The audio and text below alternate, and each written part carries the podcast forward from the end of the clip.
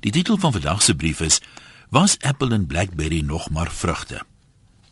Daai verander. En dit verander al hoe vinniger. En jy hoor al hoe meer mense vra: "Waar gaan die ou wêreld tog heen?" En almal probeer teruggryp na die goeie ou dae toe alles nog eenvoudig was. Volgens hulle was daar dus geen vooruitgang nie. Alles gaan net agteruit. Ek wonder of die arme siele net aan selektiewe geheue ly en of wat iets groter as dit fout is. Moderne kommunikasie maak dit natuurlik makliker om te kla. Dis chop chop om op Facebook iets aan te stuur soos dit die lewe baie beter was toe Apple en BlackBerry nog vrugte was. Regtig? Nou hoekom gebruik jy dan jou rekenaar en selfoon? Jy hoef mos nie. Wil jy regtig weer 'n klerk wees wat ure in die kluis soek na ou dokumente as jy net 'n knoppie kan druk om dit op te roep? Wil jy weer wonder of jou kind veilig is op sy skooltoer? Wil jy weer in die winter sukkel om jou kar met net genoeg te choke sodat die enjin glad loop en dan sonder kragstuur voortbeer as hy gevat het? Maar vergeet van tegnologiese vooruitgang. Mans wat oor alles geheers het sonder vrees vir teenspraak, al was hulle leierseienskappe hoe gebrekkig, verlang dalk terug om weer baase te wees. Maar wat van die vroue? Wil ons aan weer derderangse mense wees? En voor jy stry, meneer, vroue het maar relatief onlangs eers stemreg gekry. Dink net watter straf moes dit vir intelligente vroue gewees het om nie hulle talente te kon uitleef nie. Hoeveel vroue kon 50 jaar gelede dokters, regsgeleerdes of predikante word? En briljante vroue joernaliste kon nie oor parlementêre sake skryf nie, want wat verstaan 'n vrou tog van politiek? Hulle moes hulle bepaal by die vroueblaaie. Daar was daar reëls wat mans gemaak het en vroue slaafs moes navolg.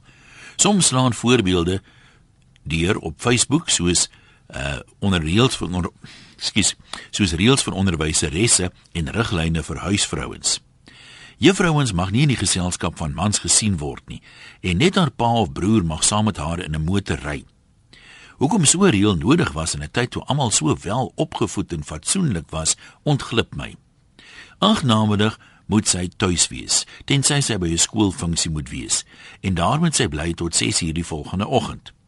Sy mag selfs nie die dorp verlaat het sonder die toestemming van die skoolhoof nie. O ja, en dan moet haar rok nie korter gewees het as 2 duim bo kan die enkel nie. En met daai einste rok moes juffrou die klaskamer se vloer eenmaal per week skrob met seepwater. Verlang vandag se onderwyseresse terug? Volgens 'n artikel in 'n ou huisgenoot, moes huisvrouens sorg dat die kos 5 uur vanmiddag reg is as man die van die werk afkom. Dan moet sy haar gou bietjie optooi sodat sy darm nie lyk soos die afgesloofde vrou wat sy is nie. Seker maak die kinders is skoon en glimlaggend vir pappie by die voordeur verwelkom. Al was daar die dag hoeveel krisisse tuis, moet sy dit liewer nie noem nie. Dit sal haar man net vermoei en die indruk skep dat sy neel.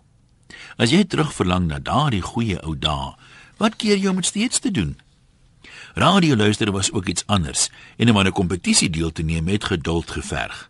Jy moes inskryf op 'n poskaart, maar luisteraars wat nie een kon bekostig nie, kon darm hulle antwoord op agter op 'n toegeplakte koevert skryf en dit pos sodat dit die stasie nie later bereik as 12:00 komende donderdag nie.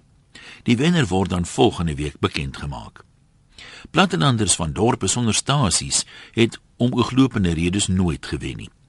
Daar was nog nie verkeersverslae nie, want daar was seker nog nie verkeer nie. Ek moet sê, ek geniet nogal deesdae se onmiddellike interaksie met die radio. Maar dit sou natuurlik nie moontlik gewees het as Apple en BlackBerry wel nog vrugte was nie. Groete van oor tot oor. Anoniem.